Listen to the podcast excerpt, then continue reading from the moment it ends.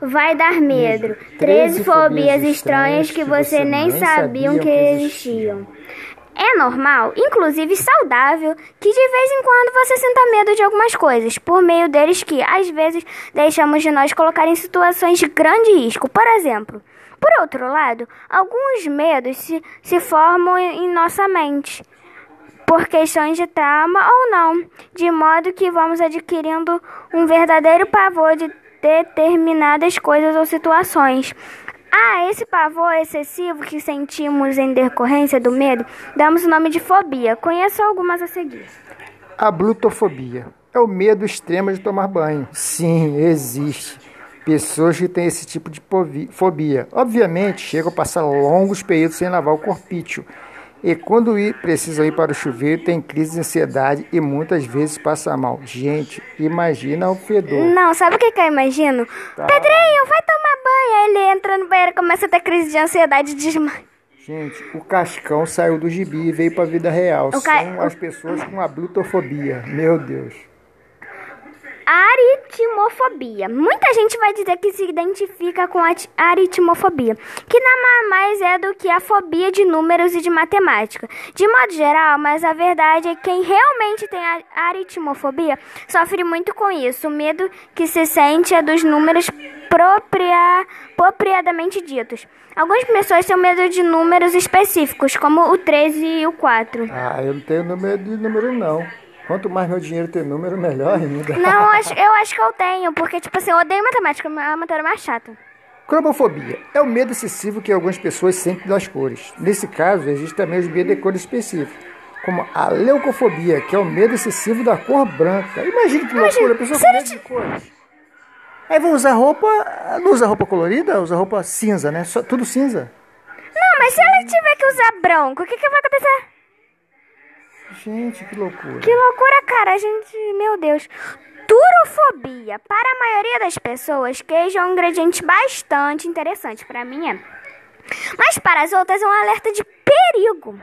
A turofobia nada mais é do que o um medo excessivo de queijo quando estão perto da iguaria. As pessoas que têm essa fobia chegam a apresentar crises de ansiedade. Gente, eu tenho medo de ficar sem queijo. Eu adoro queijo. Eu como queijo com queijo, queijo com queijo, queijo com pão, queijo com tudo.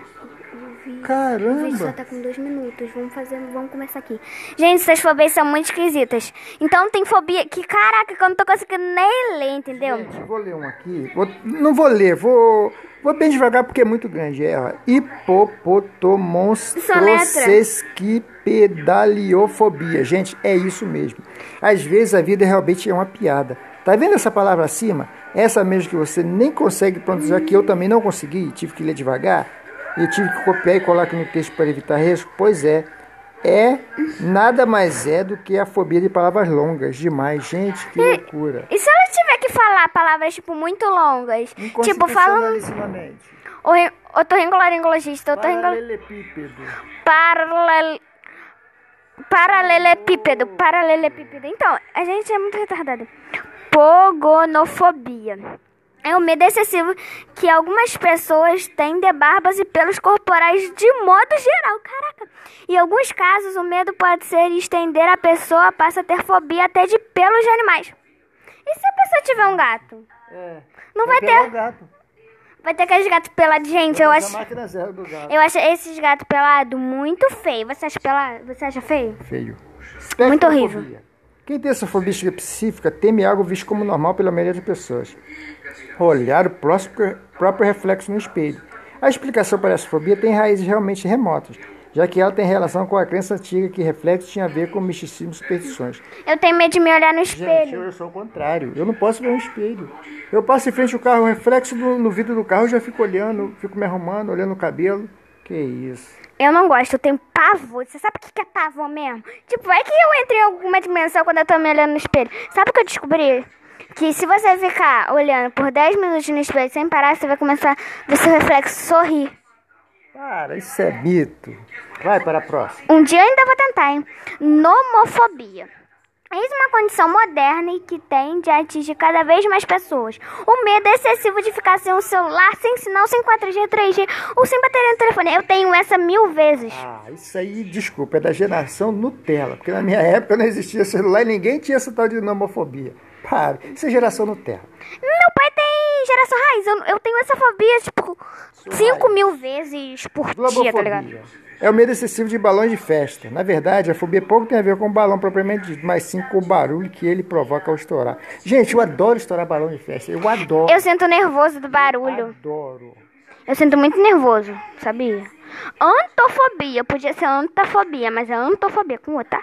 E a fobia que algumas pessoas têm de flores. Dependendo do caso, um indivíduo pode ter medo de flores específicas ou de características das flores. Caraca, se o cara namorar uma menina ele não vai dar flor pra ela porque ele tem medo de flor. Ele vai dar flor Ou tipo. a menina tem medo de flor, não pode ganhar flor. Faz uma flor de papel. Siderofobia. Há quem gosta de olhar para um céu estrelado e contemplar as pontinhas brilhantes que nos acompanham lá de cima. Por outro lado, há quem tenha verdadeiro pavor de olhar para as estrelas. São pessoas que sofrem de siderofobia, que nada mais é que o medo das estrelas. Eu amo olhar. Toda noite eu vou na janela ver as estrelas. Lindo olhar as Eu amo as estrelas. Catissofobia. Não. Ai, desculpa. Aulofobia. Pessoas com aulofobia têm um medo bastante curioso. E nada se assusta mais do que o som ou a imagem de uma flauta. Por mais bizarro que pareça, há restritos de aulofobia na Grécia Antiga. Quando Hipócrates, Hipócrates, qualquer coisa... Isso que meu pai falou quando você falar. Descreveu a reação do- de horror de um homem ao ouvir a primeira nota tocada por um flautista durante o jantar. Que loucura. Então aquela fábula que o cara atrai os ratos com a flauta. Que rato é cobra? Mas tem um, um filme também. Catissofobia é o medo excessivo de sentar. Não, você não leu errado. Pessoas, algumas pessoas têm medo, muito medo de sentar.